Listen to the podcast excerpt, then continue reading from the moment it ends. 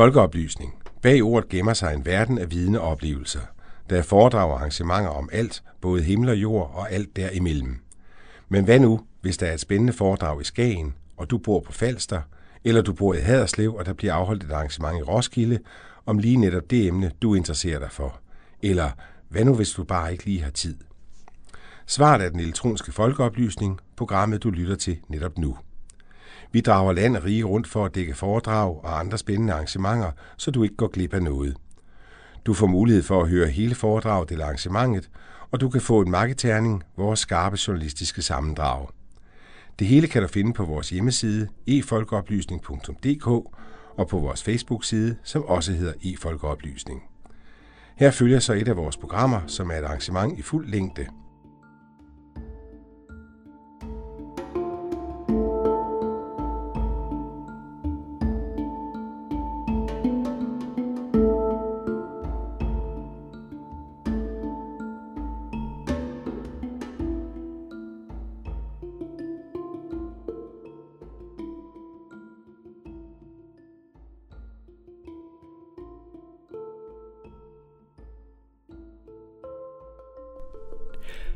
Sundhed. At være sund. Altså ikke være forkølt eller have en influenza. Men sundhed er meget andet end ikke at være forkølt, spise økologisk og dyrke motion. Det er også at have det godt psykisk. Ikke at være sindslidende. Faktisk så udgør netop psykisk lidelse en stor del af de sygdomme, der plager danskerne hele tiden. Ifølge Psykiatrifondens tal, så lider 400.000 danskere om året af en angstlidelse. 300.000 lider af en depression, som altså ikke må forveksles med at være deprimeret. En depression er ikke bare det med, at man føler sig en smule nedtrykt i humøret. Hvis en person lider af en depression, så er det en lidelse, der i fagverden katalogiseres lige så invaliderende som blindhed. Men tilbage til tallene – 90.000 danskere lider af en psykosesygdom, 30.000 af bipolare lidelser, og så er det mindst 14.000 især unge piger, der lider af spiseforstyrrelser. Det er bare for at nævne nogle få lidelser. Lægger man alle de her tal, man kan finde sammen, så opstår der hurtigt det indtryk, at det næsten er halvdelen af den danske befolkning, der er psykisk syg. Når det ikke er tilfældet, så skyldes det naturligvis, at en del psykisk syge er ramt så hårdt, at de f.eks både lider af en depression, har en spiseforstyrrelse og så har angst. De indgår altså i flere af tallene på én gang. Men ser man på psykisk sygdom med økonomiske briller, så udgør de psykisk syge lidelse den største samfundsbyrde, som det så flot hedder i det nutidigt Excel-sprog. 25 procent af de samlede omkostninger skyldes psykisk sygdom, mens f.eks. kræft står for 17 procent, og kredsløbssygdomme står for 15,2 procent. Ja, så vidt altså de tørre tal. Der er nemlig problem med sådan nogle tal. Det er svært at forholde sig til dem. Så nu er tiden inde til at lære en person at kende, der faktisk er en af dem, der bare er et tal i de her nævnte statistikker. Altså få lidt kød og blod på historien her, for det er jo det, det drejer sig om mennesker og kød og blod. Netop af samme årsag havde Silkeborg Højskole inviteret en ung psykisk syg kvinde til et åbent foredrag på skolen. Men inden hun fik lov til at fortælle hendes livshistorie, så skulle der lige synges sang nummer 85 for Højskolesangbogen.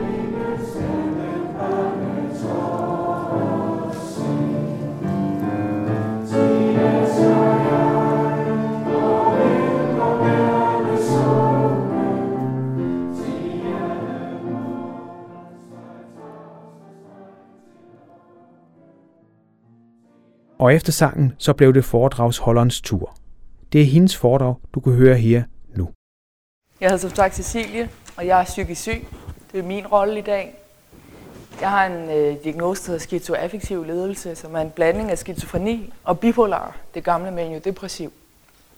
Så jeg kan både være dybt psykotisk og se ting, der ikke er der og sådan noget, men jeg kan også være manisk og helt op at køre, og jeg kan være deprimeret og helt nede i kuldekælderen. Og nogle gange er jeg det hele på samme tid. Jeg vil starte med at fortælle lidt om mit liv fra før jeg blev syg. Fordi der er nogle pointer, som jeg tror mange af jer kan genkende, især unge mennesker. Og jer, der er lidt ældre, kan nok genkende det fra dengang, I var unge. Jeg vil starte med at læse et citat op. Et minde, jeg har fra før jeg blev syg. Jeg kigger på klokken. Der er en halv time til, jeg skal mødes med pigerne. Vi skal træne hele aften igen. Jeg bliver lidt træt ved tanken, men det er der ikke tid til. Jeg sidder på min yndlingskaffebar og snakker med min ven Christian, men jeg hygger mig slet ikke. Jeg tænker på, hvad vi skal træne i dag, og på, hvad jeg lærte på studiet tidligere. Jeg er slet ikke til stede. Hører ikke, hvad han siger. Tænker på, om mit tøj er det rigtige, og om min makeup sidder ordentligt efter en lang dag. Jeg har lyst til at blive siddende i den bløde lænestol, men det er tid til at sige farvel for denne gang. Jeg havde rigtig travlt, da jeg var yngre. Jeg dansede rigtig meget. Jeg dansede noget, der hedder dancehall. Kom fra Jamaica og var med i crew. Og vi lavede shows, og vi lavede videoer, og vi trænede hver dag. Og når jeg ikke trænede, så underviste jeg i dans i Fitness World og på forskellige danseskoler rundt omkring i København. Og det var sindssygt fedt. Altså, det var sindssygt fedt. Jeg elskede det overalt på jorden. Ved siden af det læste jeg psykologi på Københavns Universitet, og havde en masse venner derinde, som jeg hang ud med, når jeg ikke var ude at danse. Og jeg klarede mig godt. Jeg fik 12 på studiet. Jeg havde masser af venner, som jeg så tit. Jeg dansede og havde succes med det. Vi var det bedste crew i Danmark. Vi dansede konkurrencer, vi rejste rundt i hele Europa for at danse. Det var for sindssygt. Men der er det her... Mit problem var,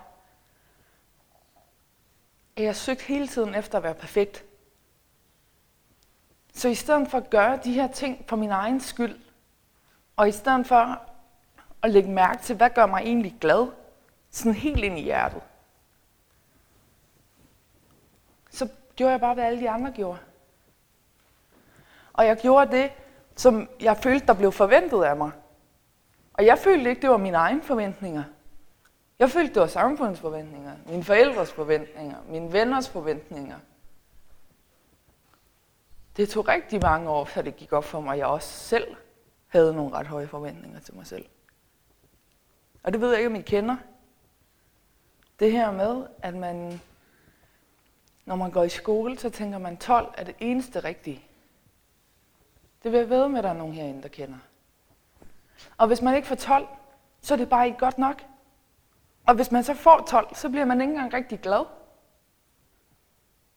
Fordi det er jo bare godt nok. Det var det, man skulle have. Det var det samme med dansen. Det handlede om at få så mange views på videoerne som muligt, så mange likes på billederne som muligt. Lave så mange shows som muligt. Jeg var inde og lave det her kæmpe show til tre guld, som jeg, det kender I sikkert nogle af jer, hvor jeg dansede for farfar. Og vi var en stor og kæmpe gruppe af dansere, der dansede det her show. Og det var en sindssyg oplevelse. Men jeg gjorde det bare ikke rigtigt for min egen skyld. Så det gav mig ikke rigtig noget.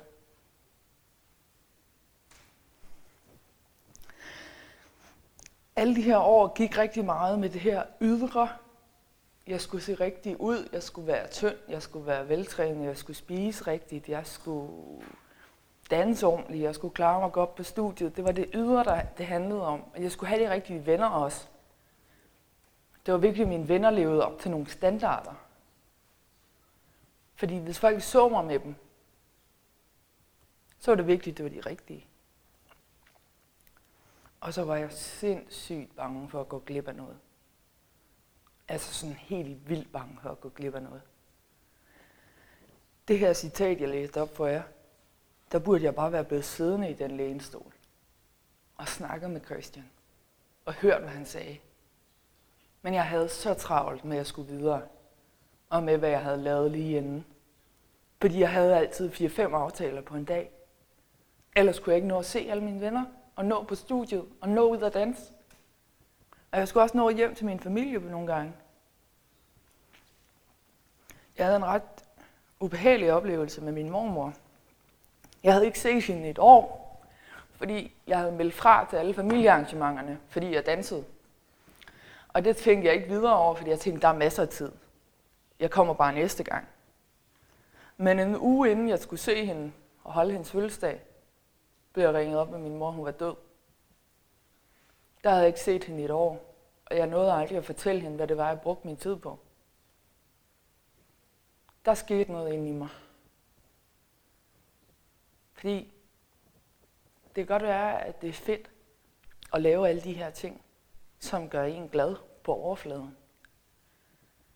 Men hvis man går glip af at være sammen med de mennesker, der betyder noget, som har opfostret en, så er det måske ikke det værd. Og det gik op for mig den dag. Jeg havde travlt, og jeg var stresset. Og det gik mere og mere op for mig, at det her pres, det var noget, jeg selv skabte. Og så havde jeg en lang periode, hvor jeg følte, det var min egen skyld. At det var min egen skyld, jeg var stresset. Det var min egen skyld, jeg skulle præstere så meget. Jeg kunne bare lade være. Men man kan ikke bare lade være. Vi lever også i et samfund, hvor der bliver stillet nogle krav nu, og hvor for eksempel sociale medier spiller en kæmpe rolle i vores liv.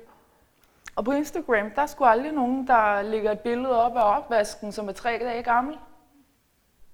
Altså, det er altid glamour og lækre kaffe latte i solen og nye solbriller og den sødeste hund, man nogensinde har set og sådan noget. Så vi bliver bombarderet med det. Vi bliver bombarderet med det perfekte. Og hvis man skal kunne være med, så skal man jo også selv kunne lægge de her perfekte billeder op. Ellers er man udenfor. Så det er rigtig vigtigt, at man gør op med sig selv, at det her pres, ja, det er noget, vi skaber for os selv. Men det kommer altså et sted fra. Man kan ikke bare gå ind og sige, det er min egen skyld. Eller, det er kun samfundets skyld.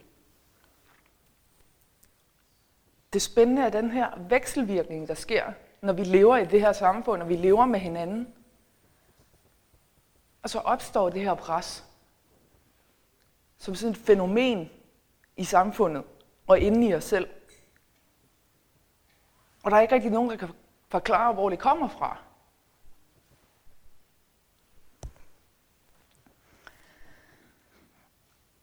Konsekvensen af, at jeg ikke lyttede til mig selv, og ikke tog en pause, og ikke blev siddende i den lænestol en gang imellem, det var, at jeg blev rigtig syg. Som 18-årig fik jeg en spiseforstyrrelse, jeg fik anoreksi, og jeg begyndte at selvskade. Og jeg fik angst. Og det skete i forbindelse med, at jeg flyttede hjemmefra. Og jeg kan huske den her episode, hvor jeg ligger i min nye, på mit nye kollegeværelse, 18 år gammel, og jeg er så bange for mig selv, fordi jeg lige har skåret mig, at jeg tager alt tøjet af i panik, og binder mine hænder sammen med et bælte, så jeg ikke kan krasse mere. Og så ligger jeg bare og skriger. Og der gik det op for mig, der er sgu et eller andet galt her. Der er noget, der ikke er, som det skal være. Fordi alle mennesker kan være bange, og alle mennesker kan være kede af det. Men man skal ikke gøre skade på sig selv. Hvis man begynder at gøre skade på sig selv, og have tanker om at gøre skade på sig selv, tænke onde tanker om sig selv, så er der noget galt. Der gik nogle år. Jeg kom ud af spiseforstyrrelsen. Jeg, jeg droppede selvskaden igen. Jeg kom i gang med studier og sådan nogle ting. Og så havde jeg den her lange periode med dans i studiet, som jeg lige har fortalt om. Hvor alt kørte. Altså jeg rejste hele tiden. Jeg boede tre måneder i New York og fik lov til at undervise i dans på Manhattan, på en af de største danseskoler, de har i New York. Og jeg var helt op at flyve. Og jeg var tre uger på Jamaica og dans i Kingston, hvor det hele stammer fra. Og lære det fra rødderne. Og det var det fedeste. Men så slog hammeren lige pludselig. Da jeg kom hjem fra New York, gjorde jeg min bachelor færdig. Og da jeg starter på kandidaten, der holder jeg bare op med at spise. Lige pludselig. Og jeg tager mig helt vildt, og jeg presser bare, jeg kører bare igennem. Jeg drikker bare kaffe hele dagen. Masser af kaffe. Det mætter, og det gør en frisk i hovedet, og man får lidt ondt i maven, men det, det kunne man leve med. Men det kollapser fuldstændig. Og jeg bliver indlagt på psykiatrisk afdeling på Amager i tre måneder på en åben afdeling første gang, hvor jeg får nogle rigtig gode venner, og ligesom begynder at lære, hvad det vil sige at være psykisk syg. For det var jeg blevet. Udover spiseforstyrrelsen, anoreksien var kommet tilbage, og jeg blev tvangsfodret og skulle lave madplaner, og jeg græd bare, at jeg skulle spise et æble. Så fik jeg også diagnosen øh, skizofreni, paranoid skizofreni. Og jeg tænkte bare, hvad fanden er det? Jeg undskyld mit sprog. Men hvad nu er det for noget? Jeg havde læst om det på studiet, jeg vidste jo godt, hvad det betød, det her ord. Jeg ved godt, hvad det er for nogle symptomer, men jeg kunne slet ikke genkende dem fra mig selv. Og jeg var så meget imod medicin, fordi det lærer man på psykologi. At psykiatri er noget ondt noget. At medicin er noget ondt noget, der skader en. Så det tog rigtig lang tid for dem at overbevise mig om, at jeg skulle starte på medicin. Det gjorde jeg, og jeg fik det bedre. Så blev jeg udskrevet, og havde det egentlig fint. Men jeg vidste ikke rigtigt, hvad jeg skulle gøre med mit liv, fordi lige pludselig så var det hele væltet. Jeg var sygemeldt fra studiet, jeg havde ikke noget arbejde, jeg havde ikke nogen kæreste, jeg var lidt alene i verden, synes jeg. Med det her nye fænomen, men paranoid skizofreni. Altså, hvad betød det for mig? Så jeg endte med at starte med at ryge has. Skidesmart. Så jeg havde 10 måneder lang misbrug af has, hvor jeg røg fra morgen til aften og ikke lavede andet. Og jeg har aldrig misbrugt noget. Jeg røg ikke engang cigaretter dengang. Det begyndte jeg også på, da jeg var indlagt. Men det her med, fordi jeg havde stadigvæk presset ind i hovedet, at jeg skal være perfekt. Jeg skal ikke være syg, jeg skal være rask, jeg skal ikke have et misbrug, jeg skal danse, jeg skal studere. Altså, det, det, det ramlede helt sammen, fordi det passede slet ikke med mit selvbillede, det her, jeg havde gang i. Jeg kom så ud af mit misbrug og besluttede mig for at flytte til Sorø, hvor min familie bor. Jeg boede i København før. Her starter jeg så en misbrugsbehandling, kommer ud af min misbrug, men vælter igen. Den her gang bliver jeg indlagt i Slagelse på det nye psykiatriske hospital, hvor der kun er lukkede afdelinger. Og her var jeg i otte måneder. Og det er de otte hårdeste måneder i mit liv. Jeg var så syg. Jeg smadrede alt, hvad jeg kunne komme i nærheden af, for at skære mig med det. Altså til sidst måtte de gå over til plastikbestik, jo plastikkopper. Og der var kun tallerkener ude i fællesrummet, dem måtte man ikke tage med ind på stuen, så fik man en plastiktallerken. Fordi vi var så mange, der piger, unge piger, der rendte og smadrede porcelænet for at skære os med det, fordi der var ikke andet. Og når der ikke var mere porcelæn, så stod vi og bankede hovedet ind i væggen. Så vi rendte alle sammen rundt med sådan en lille sår heroppe. Jamen, det er lidt komisk, men, men altså, det er også dybt tragisk. Men selvskadetrangen var bare så stor. Og i en pause i den her indlæggelse, hvor jeg så var udskrevet i en måneds tid, går min kæreste på det tidspunkt fra mig. Og jeg havde det jo ikke godt, selvom jeg var udskrevet. Man er altså ikke rask, bare fordi man bliver udskrevet ved psykiatrisk afdeling. Man er bare ikke så syg, at man skal være spærret inde mere. Så jeg slugte 10 gram antipsykotisk medicin og lagde mig til at sove. Normalt får man et par hundrede milligram om dagen. Jeg tog 10 gram. Heldigvis har jeg i den her psykose formået at ringe 112. Jeg kan ikke huske, at jeg har gjort det. Og havde jeg ventet 5 minutter, så var jeg faldet i søvn, og så havde det været slut. Så var jeg sovet ind. Og jeg vågner op 10 timer efter, med slanger over det hele på hospitalet, og min mor og min søster og min mors mand står ved siden af mig, og de græder, og jeg ved ikke, hvad der er sket, og jeg har hospitalstøj på, fordi jeg har tisset i bukserne, og jeg har blæ på, og det er simpelthen så ydmygende.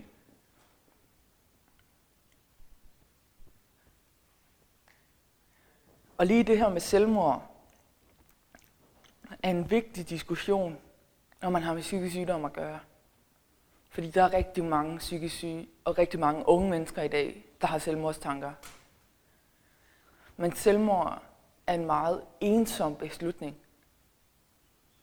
Det er meget ensomt at beslutte sig for at begå selvmord, fordi man er helt alene, når man gør det. Du får aldrig overbevist din familie. Du får aldrig overbevist din familie om, at det er en god idé. Du får ikke støtte til det fra nogen. Det er en beslutning, du tager med dig selv. Helt alene. Og jeg lå der, helt alene i min lejlighed, og har slået piller. Og hvis der ikke havde været det her klarsyn på et minut, så var jeg død. Og det er en voldsom oplevelse få, at man har det så skidt, at man slet ikke har lyst til at være her mere. Og en ting er at tænke tanken. Noget andet er at gøre det. Det tog lang tid, før jeg havde kom over den her dårlige samvittighed over for min familie og mine venner.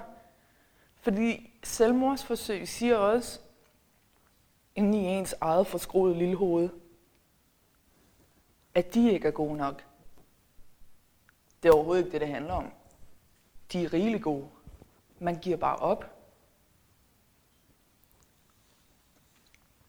Det her skal ikke være en skræmmekampagne, der siger, at hvis I presser jer selv for at få 12, så bliver I psykisk syge og bliver indlagt og prøver at begå selvmord. Det er altså ikke sådan, det hænger sammen. Jeg har været rigtig uheldig. Og jeg har også haft nogle dispositioner over i min hjerne og i mine gener, der gør, at jeg er blevet syg på den her måde. Min pointe er, at når I, hvis I stræber efter det her perfekte hele tiden, og aldrig mærker efter, for hvis skyld gør I det her? Er det fordi, det gør jeg glad? Eller er det for at gøre nogle andre glade? Hvis man ikke mærker det, giver sig tid til at mærke det, så kan man altså ende med at få en depression, eller få angst, eller selvskadetanker, eller en spiseforstyrrelse. Nogle af de her lidt mildere diagnoser. Ikke at det ikke er slemt, det er livsfarligt og anoreksi. Men det rammer bare rigtig, rigtig, rigtig, rigtig mange. Og især unge piger.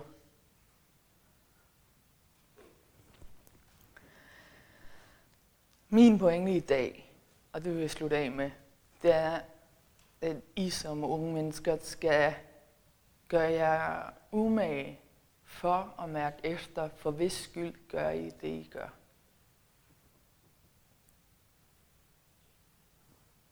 Og hvis det er fæset ind, så vil jeg give ordet videre.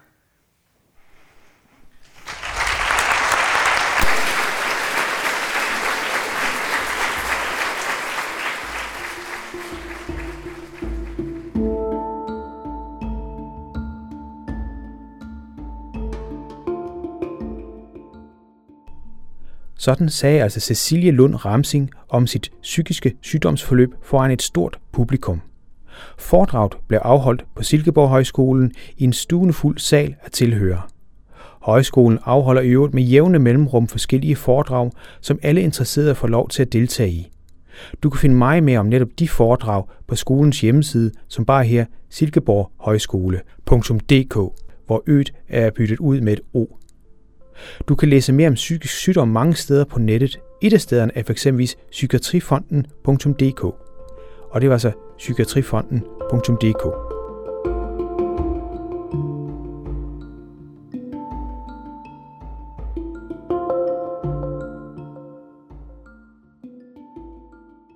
Du har netop hørt den elektroniske folkeoplysning. Du finder os på efolkeoplysning.dk og på Facebook under samme navn. Her kan du både finde hele foredrag og journalistisk bearbejdede magasinprogrammer. Det er podcast for arrangementer over hele landet om alt mellem himmel og jord. Det du kan være sikker på er, at det er skarpt, det er relevant, og det kan være ny og overraskende viden. Journalist Jan Simmen har stået for redigering og tilrettelæggelse, og det er Radio Mælkebøtten, der har produceret lyden. Togholder på projektet er SLR TV, mens det er Dansk Folkeoplysnings Samråd, der støtter projektet finansielt.